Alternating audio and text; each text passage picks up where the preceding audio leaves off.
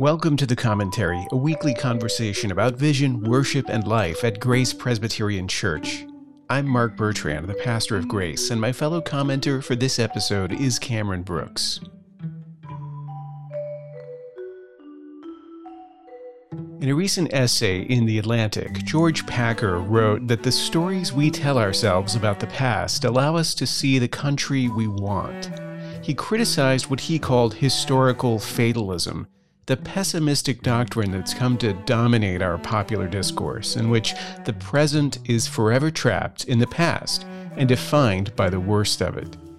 The problem, in part, is that we're not turning to history just to find out what really happened. Instead, as the philosopher Richard Rorty pointed out, stories about what a nation has been and should try to be are not attempts at accurate representation, but rather attempts to forge a moral identity. I've been thinking a lot about history recently and talking about it too. Worldview Academy launched a new podcast in January called Mindset a show that focuses on a particular concept and works out how to take the right approach to it from a Christian perspective. I was the guest in the inaugural episode, and of all the topics we could have tackled, the one we chose was history. Now, Cameron and I are going to talk about why history should matter to Christians and build on some of the points made in the mindset conversation. Is the past a trap that we can never escape? Or does it point a way out if we just pay attention? Let's find out. As you know, I've been teaching with Worldview Academy for, I guess, 20 years now. And um, Worldview has just launched a new podcast called Mindset. It's hosted by my friend Mike Schutt. He's the executive director of Worldview Academy, and he is a lawyer, law professor, worldview guy, and also this this will warm your heart. Despite having all of the the legal training and qualifications, his real labor of love is teaching literature.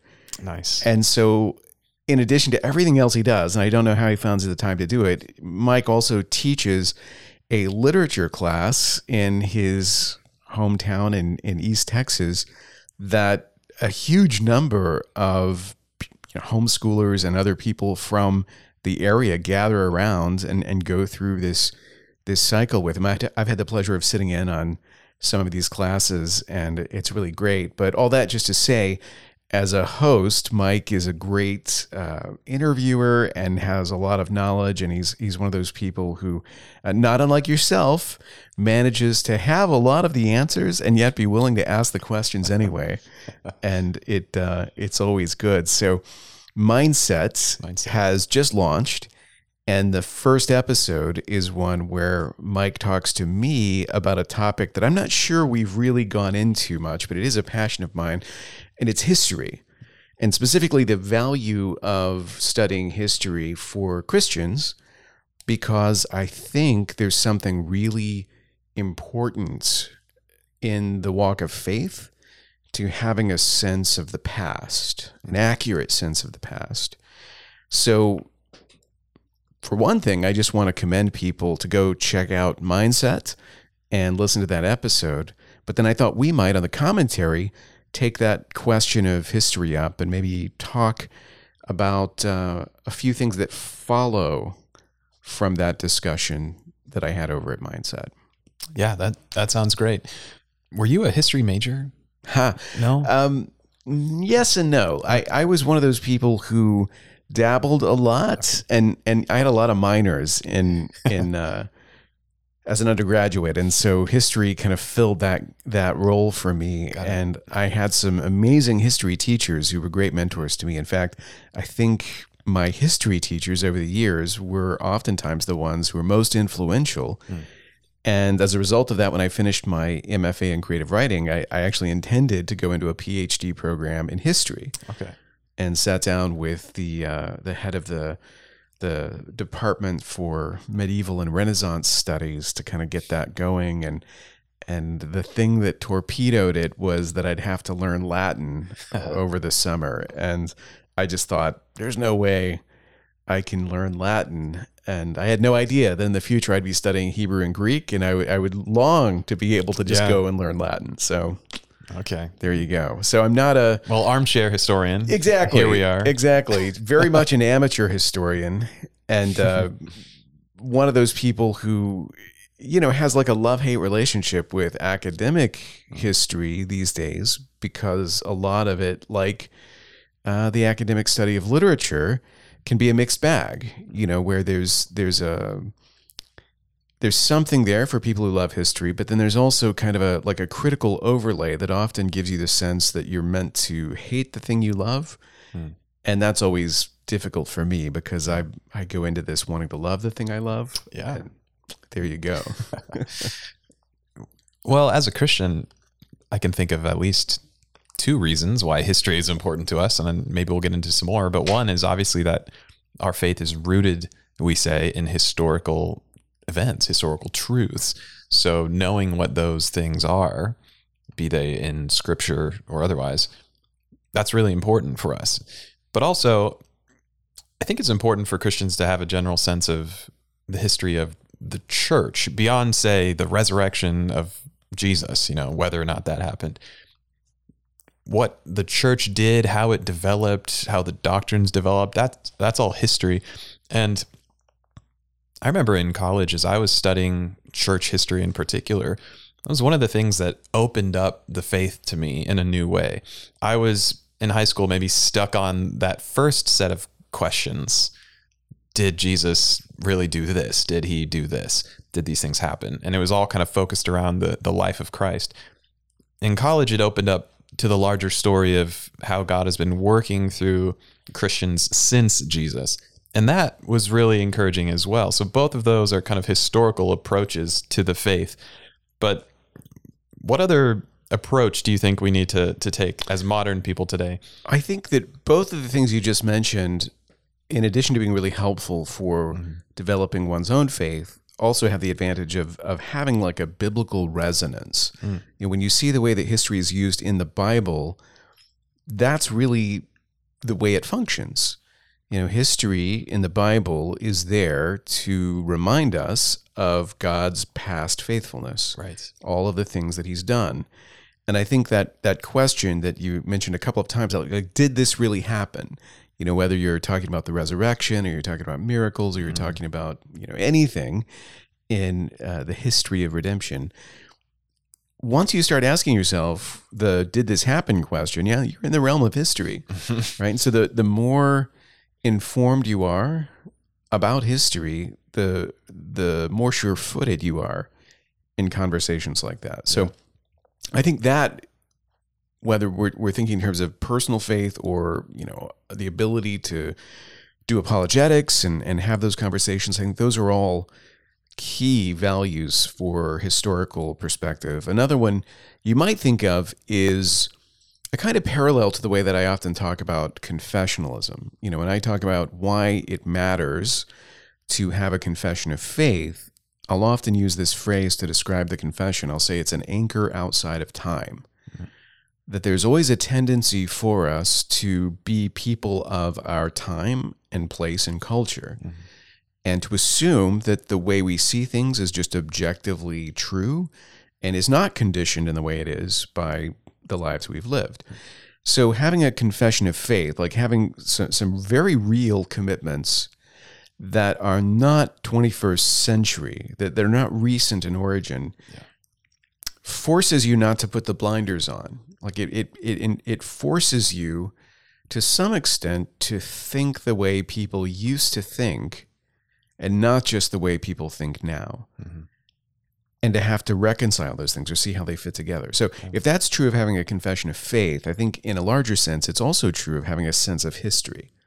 Because people who know what happened, uh, or at least let's say people who know what the arguments are about what happened, who know the various versions and stories that have been passed down, are in a very different position when it comes to forming new beliefs than people who have no idea where we've been, have no sense of the past. So I think there's a a way in which history functions in the way that, that theology can or literature can to orient us and help us so that as we form new impressions, we do it not out of ignorance, but with some sense of plausibility. Hmm. And so I would say, like, if, if you go back and, and listen to that episode of Mindset, that's the case Yeah. That is essentially being made.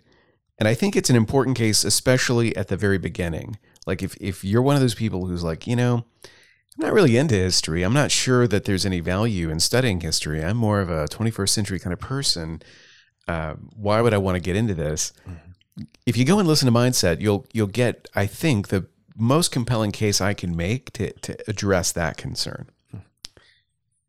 But we can also add to that because I think there's a reason why being interested in history and developing a, an awareness of history can be really helpful for us right now.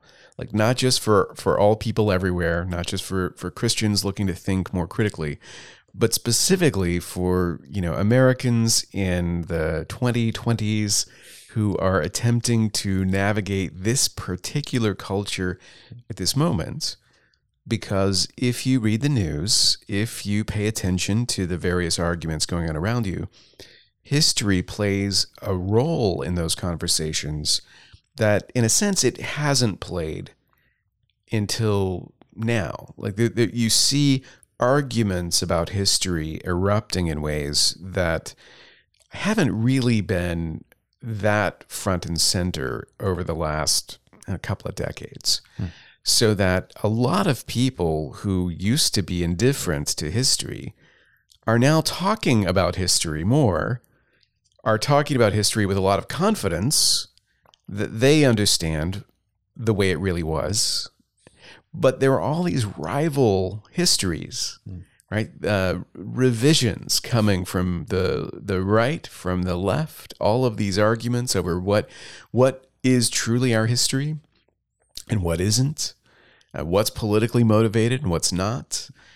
And so this is a moment, I think, where it's really helpful for us to have a greater facility with history, like to, to be better at handling history Yeah.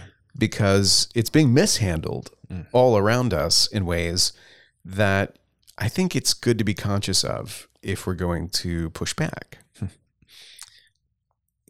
Yeah, it's almost like history plays a role in our self understanding. I mean, I think that's obviously true.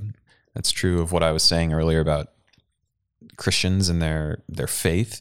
But if we're talking about a, a country, the story you tell yourself about how you got to where you are is really important. It's not you can't just forget all of that and say, well, you know, we're going to define ourselves here. Whoever whoever determines that story or can control the origin, you know, that kind of a thing. Yeah. They're they're in control in a way. So I I, I sense some of that going on in politics at least where we have all these just so narratives about how we got here. And the the most powerful one is everyone's after that. I Yeah. guess. Is that kind of what you're getting at? Yeah, I mean, so you know, at Grace, we've been studying the parables recently of mm-hmm. Jesus, and I find myself wanting to say very loudly that history isn't a parable, but oftentimes the way history is used now is parabolic. Mm. That that we have these historical narratives that they're mainly invoked to teach a moral or a lesson and to question the history behind them is to question the lesson. Mm. And or it works the other way as well. If you believe in the moral, the fact that the history is wobbly doesn't matter Yeah. because the story is being used to teach the right lesson. And so in that sense, I think the the use of history is like it, it's not encouraging to someone who loves history. That the fact that we're suddenly talking about history again doesn't make me think awesome. And we're becoming more historically aware.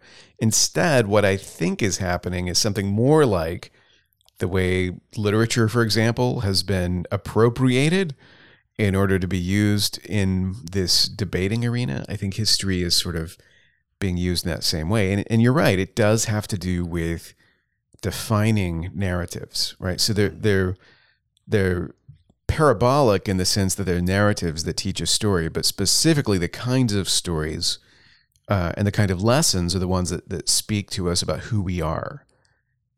If you want an analogy, you might think of this like some people are really into genealogy and some people are not. And I think one of the reasons why, one of the things that separates those two, two groups is who has an interesting past. Like if you start studying genealogy and you find all of these interesting figures in your past and they seem somehow to reflect on who you are, they give you some sense of your own rootedness, mm-hmm. You want to study more about that. I've spoken to, to people recently about this who, who know a lot about where they've come from. And almost always, the people who know a lot know a lot because there are all these figures who just really seem to to define them. And then I've spoken to other people who are like, yeah, I don't really have an interesting background. And they tend not to be very interested in genealogy, right? Because it doesn't seem to serve that purpose. So it's not surprising to me that in an age when a lot of us feel an anxiety about who we are and our identity, that there is this corresponding interest in genealogy, in, in the mm. study of rootedness and generations and, and all of that. So I think that's a good analogy for thinking about the way we use history now. Like we see people who are going to the history books in order to fashion stories that speak to not not really who we are, but who we want to be. Like our sense of the identity that we're curating, we come up with stories that that validate that. And that also means we're we're greatly drawn to stories that also define who we're against. So it's not just that I'm interested in my history because it tells me who I am, but if if you're the person I see as my cultural adversary, I'm really interested in your history and how it defines who you are. Right. Right. Mm-hmm. And so that's kind of the the tension that I see is is is on the one hand, there's a lot of interest in revising our understanding of history. Mm-hmm so that we can recover lost stories, mm-hmm. right? So we can tell the stories that weren't told before, which as you know, a person who loves history, I find that fascinating. I'm I'm I'm intrigued by these discoveries of of things we thought were lost and we assumed there was no way of of knowing what these lives were like and it turns out oh of course of course there is you just have to want to know on the other hand it's interesting to see that there's a a reduction of the history we did know. Like that, that that's more like caricature because it's being used to paint the adversary into a corner, right? Like like my history becomes interesting and rich and complex and nuanced. Your history actually just shows that you're a bad person from a line of bad people. Mm. Again, the the the application, I hope, as we're describing this, you can you can see that there's um, examples of this all across the spectrum. This isn't just like a right versus left thing or left versus right thing. I think it's it is the way that we think about history now in our culture, wherever we find ourselves in in those arguments. The this is how we use the past, and as somebody who wants to see the past. Um, regulating us, not the other way around. Mm. I, I just want to push back against the very technique yeah. of using the past in only this way. Well, I'd like you to say a little bit more about that distinction rather than us using the past, the past regulating us. Because it seems like, after listening to you describe that whole process of back and forth in rival stories, it seems like really there is no like objective analysis of history available to any of us. It's just whoever can make the most compelling case with the evidence that they can pull up to support their view of things. But if history can inform us, what does that mean exactly? Yeah. So as a Christian and certainly as as a reformed Christian, I don't feel any discomfort acknowledging the subjectivity mm-hmm. of our history making yeah. uh, any more than than I feel uncomfortable acknowledging human subjectivity as a whole.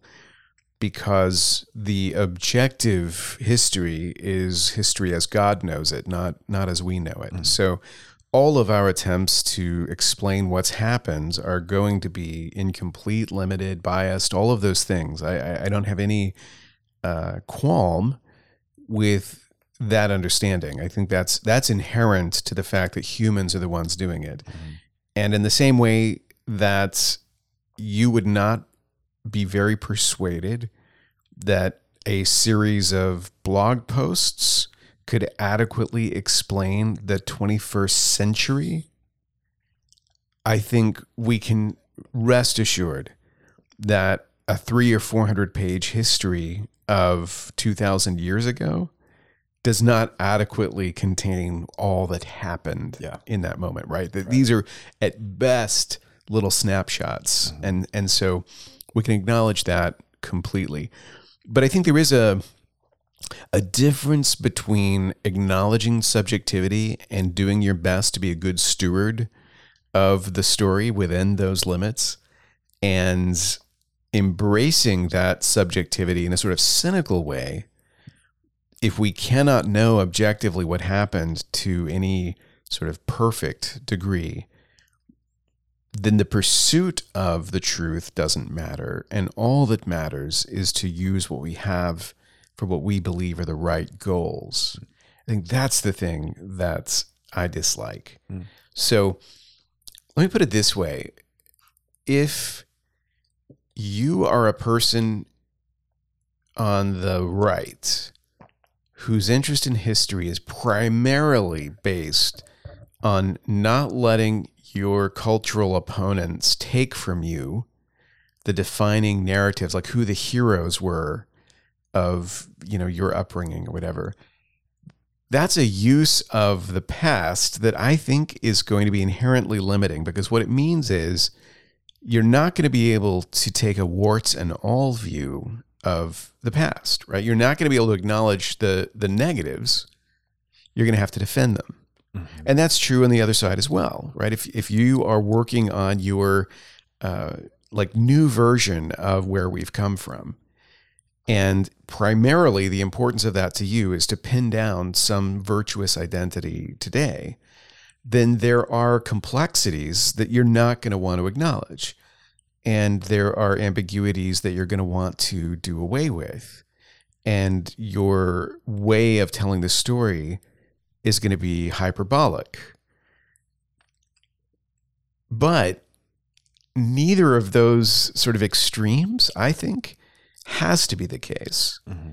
That it's always possible, whatever your sympathies are, to acknowledge your limitations and and try to get some more specific sense of the past, specifically one that allows you to condemn things that were bad and praise things that were good, regardless of who did them, Yeah. right, Uh, or whose side they were on, that kind of thing. So, I think that for me, uh, from a Christian point of view, is is the the next step when it comes to taking that interest in history. That that the more you know about history, the more you're going to recognize that there there are no golden ages where everybody was behaving as they should. There is no sort of Christian golden age that we could just return to and everything would be fine.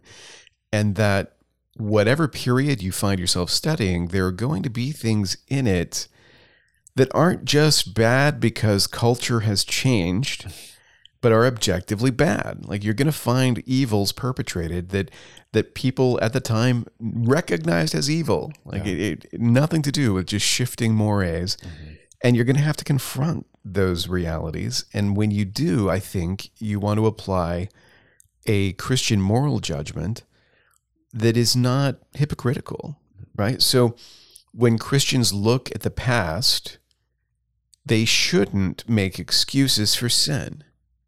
You know, when it comes to contemporary behavior, we insist on this, you know, that we're not going to make excuses for sinful behavior. We're going to acknowledge, you know, this is wrong. But uh, we have to do the same thing when we look at the past. I think about the Crusades as an example, where uh, if you are looking at this from the standpoint of someone trying to explain what's wrong with Christianity, the Crusades are a gift, right? Because you can cherry pick atrocities and and intolerances and, and everything you're looking for to essentially paint a 21st century Christian into the corner, you can find those things in that history yeah. and weaponize them. Mm. And if you find that that past is being used against you, I think the the tendency is to try to make it, you know, work for you. And so you'll find people rationalizing and making excuses and trying to quote unquote contextualize things to show that they weren't as bad as people make them out to be or whatever. And again, you you find yourself in the false position of defending something that scripturally speaking is indefensible. Yeah. So the question is if you're advocating for a love of history, how do you rein that history in? You know, like like how do you prevent yourself from being merely like a partisan of these historical interpretations? And this is where I, I want to just circle back to that initial analogy where I said that the value of history is similar to the value of a confession of faith in that it's an anchor outside of time. And I want to say that that if you have that confession of faith as a central commitment, that actually it will help you acknowledge the realities of history, warts and all, because your sense of identity would be grounded in doctrinal beliefs, not in stories of the past mm.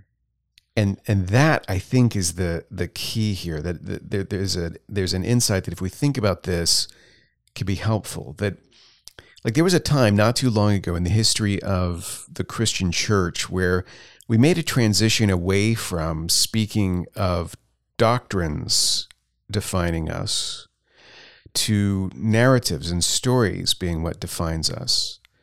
And we had this sense that that doctrinal definitions were sterile and abstract and somehow Aristotelian, but that biblical realities were warm, embodied narrative.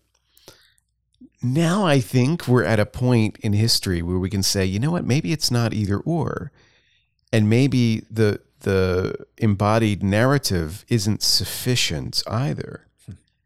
And this is where having like a thick confessional commitment, I think, can help us be more discerning about history so that yeah the, the stories we tell ourselves about the past they do define us they shape us but we want to be the kind of people who can also see the stories that that show us our dark side if um, there's one example i guess i could i could share that for me has has been really instructive it has to do with um, admired theologians you know that yeah. that um, I'm one of those people that's really benefited from reading a lot of old theology and the thing about reading a systematic theology book is that it doesn't include a lot of autobiographical detail about the author.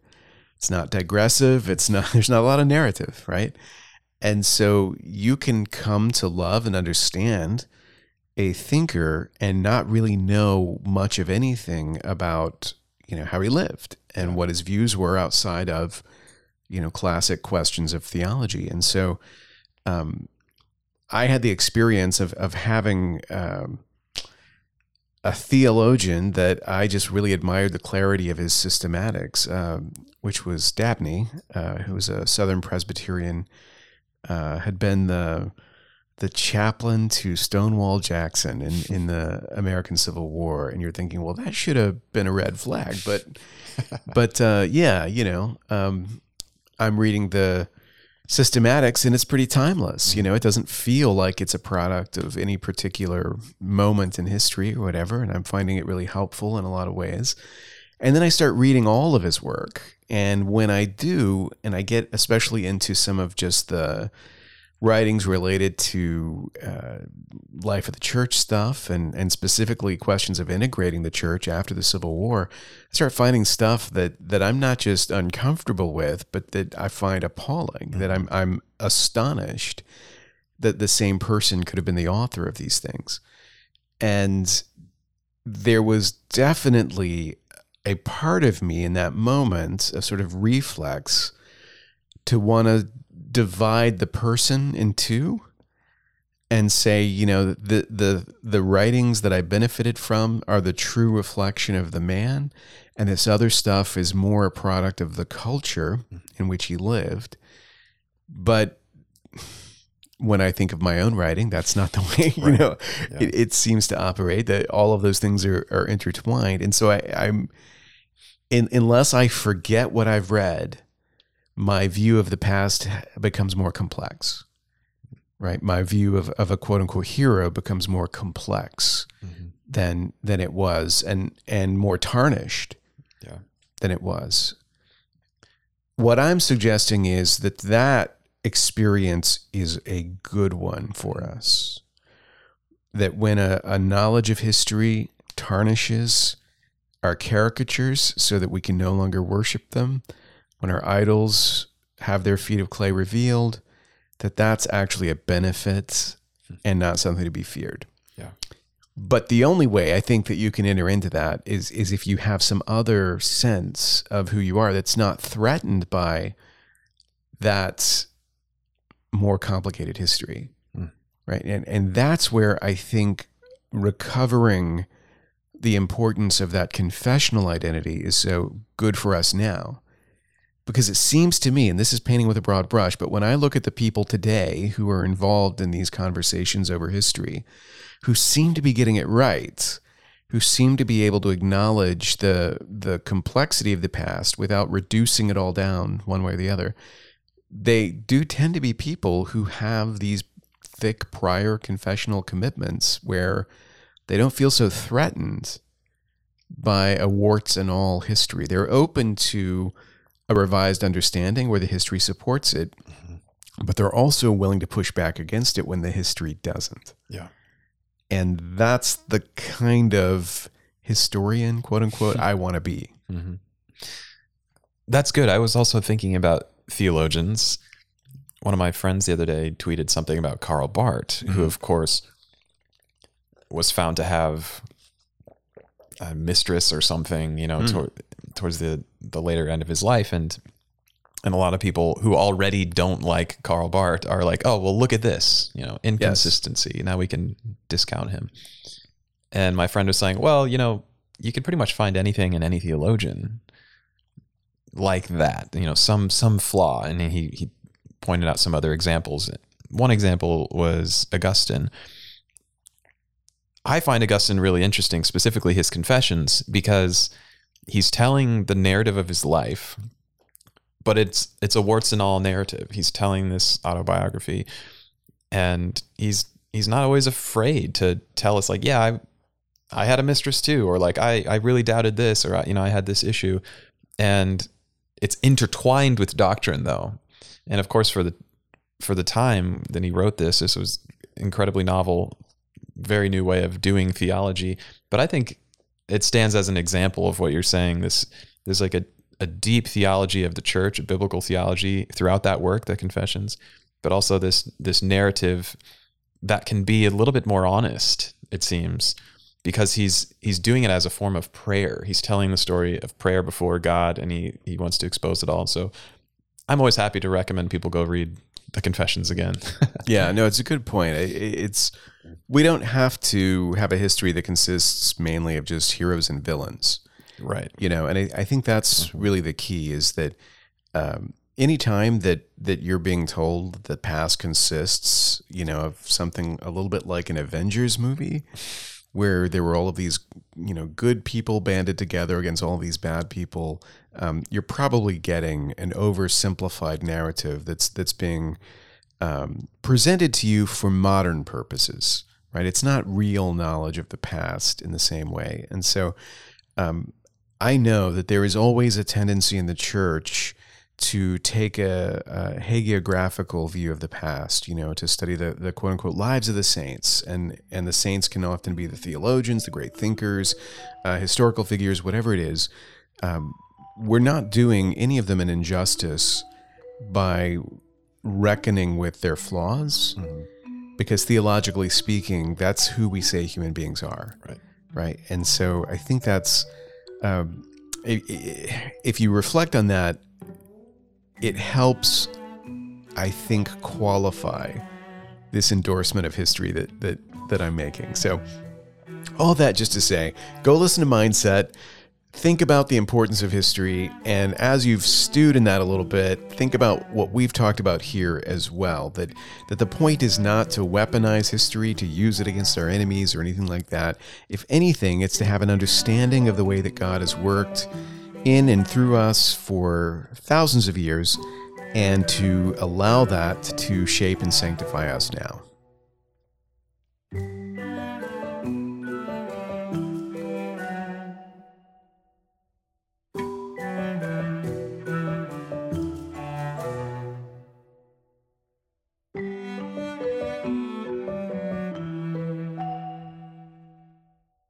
Thanks for listening to the commentary. In the show notes, we've included a link to Worldview Academy's new show, Mindset, so you can check it out for yourself. If you've enjoyed this episode, you can rate us on your favorite podcast app and share episodes with your friends on social media. You can subscribe to the commentary on Apple Podcasts, Spotify, and Stitcher. To find out more about us online, visit graceforsiouxfalls.org.